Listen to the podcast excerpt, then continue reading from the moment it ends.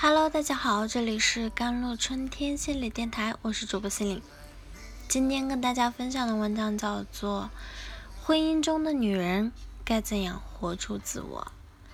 电影《婚姻故事》中的女主角妮可和自己的离婚律师说过这样一段话：“我们家所有的家具都都是她的品味，我连自己的品味是什么都不知道，因为。”从来没有人给过我机会让我展示自己的品味。我们的公寓都不是我选的，我只是搬进他的公寓，所以我会抱怨说想搬回洛杉矶，但结果却一无所获。我那时候才意识到，他真的看不到我，他没有把我当成独立的他之外的东西。我叫他说我的电话号码，他居然不知道，所以我就离开了。作为演员的妮可和戏剧导演查理结婚后，也有过甜蜜的日子。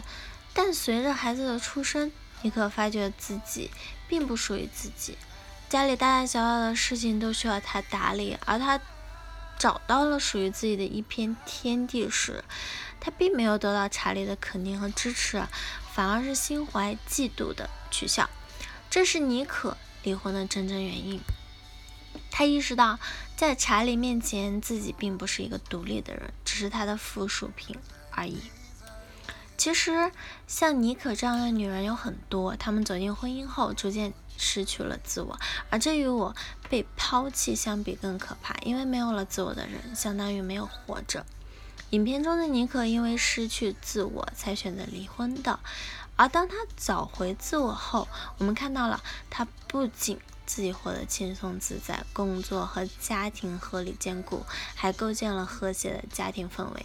前任和现任能够和平的相处，这是他的改变能带来的一些烈良性的转变。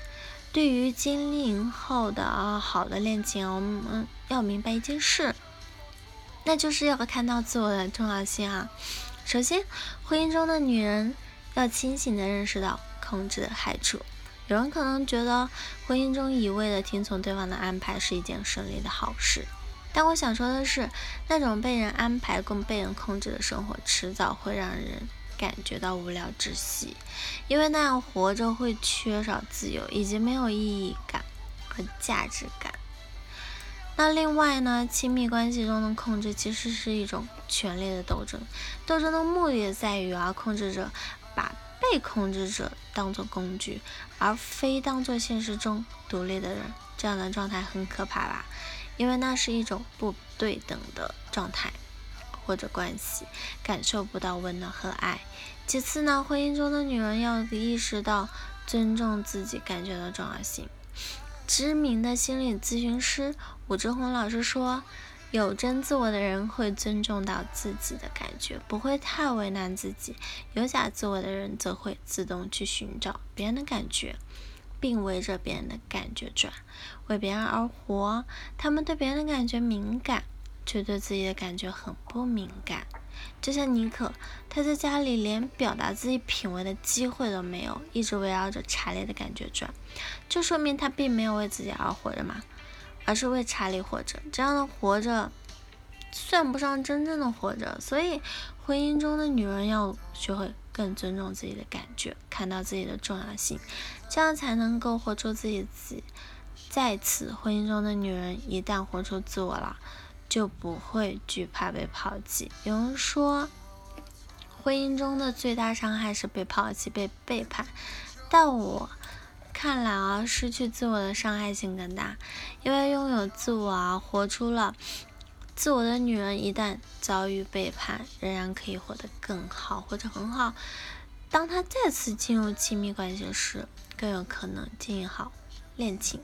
而那些失去自我的人，在面对婚姻失败后，很难振作起来。从这个角度来说，自我。对一个女人是至关重要的。当然，每个人自我都很重要。这个自我就是美国自体心理学创始人科胡特说的内聚性自我。科胡特认为，内聚性自我的形成是心灵发展历程的一个里程碑，也是情绪承受能力的关键。因为情绪的惊涛骇浪啊，只会让。内聚性自我晃动，但我不会轻易导致自我的瓦解。用武志红老师的话来说，就是内聚性自我中有一种向心力，一种人的，嗯，一个人的心灵碎片都可以凝聚在一起。这种向心力是建立在我基本上是好的这种感觉之上。总之。一个拥有自我的女人，是一个能够尊重自己感觉的人，也是一个自信的人，更是一个敢为自己活着、对自己负责的人。希望我们能都能活出属于自己的人生。好啦，以上就是今天的节目内容了。咨询请加我的手机微信号：幺三八二二七幺八九九五，我是 c e l i n e 我们下期节目再见。